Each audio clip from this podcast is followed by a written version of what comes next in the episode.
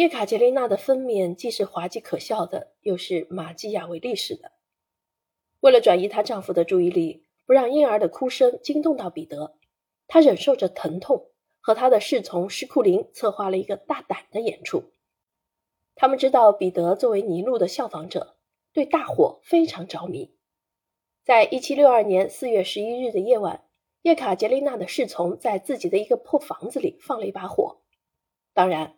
房子是木质的，接着整个街区都烧起来了。疯子彼得和他的情人被火灾所吸引，多么惊心动魄的一场演出啊！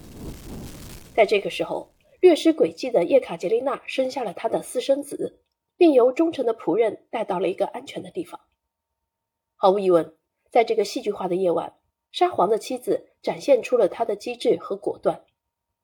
一个奥地利外交官说。在平静的外表下，她巧妙地隐藏着一些秘密。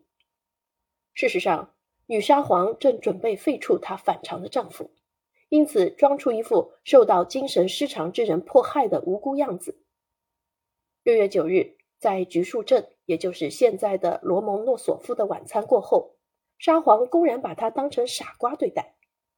无论从哪个方面看，这都是一个致命的错误。在所有的谋反当中。必须要有钱用来收买那些犹豫不决的人。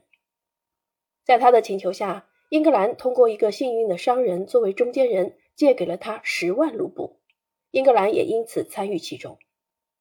接着，事态变得非常紧急，因为沙皇要将他监禁在一个修道院中，他还想要对丹麦发起一场战争，并将一只老鼠送上了军事法庭，因为他胆敢弄乱他那排成一队的玩具兵。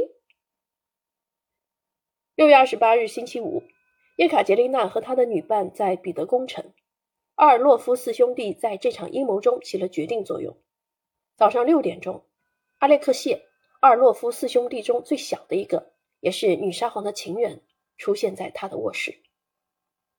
夫人，是时候为您的登基准备一下了，一切都已安排妥当。阿列克谢说。他毫不迟疑，他甚至没有时间化妆。直接坐进了一辆套有五匹骏马的马车当中，在圣彼得堡，忠心耿耿的军团等待着他的到来。在伊斯马洛夫斯基的营房，大约有一点四万名士兵对他欢呼，人们亲吻着他的手，神父向他赐福。在喀山圣母院的感恩赞之后，叶卡捷琳娜在古老的主教道路上现身了。她自称专制女皇，并前往东宫。他精明地抱着他合法的八岁的儿子保罗出现在窗口，所有达官贵人和军队领导都宣誓效忠于他。这次政变在精神层面上取得很大成功。作为首次不流血的历史政变，东宫被载入了历史。这是一次宫廷政变吗？不，这是一次巧妙的宫廷革命。但是彼得三世在做什么呢？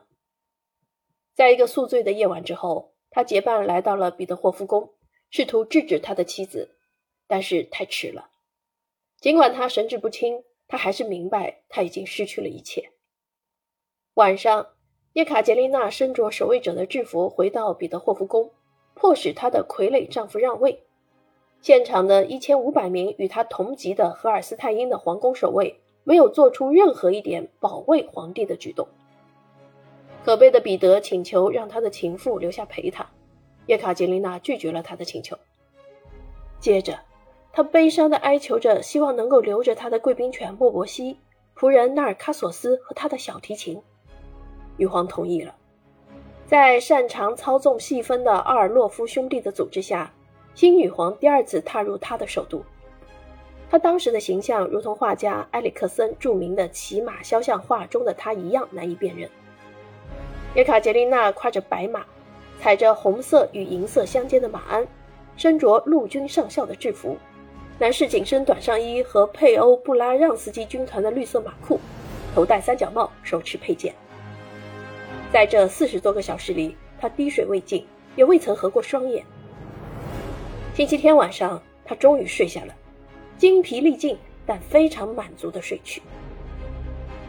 对军队首领来说，他结束了彼得三世荒谬的统治，后者被囚禁在距离彼得宫城十二千米外的一个皇宫中。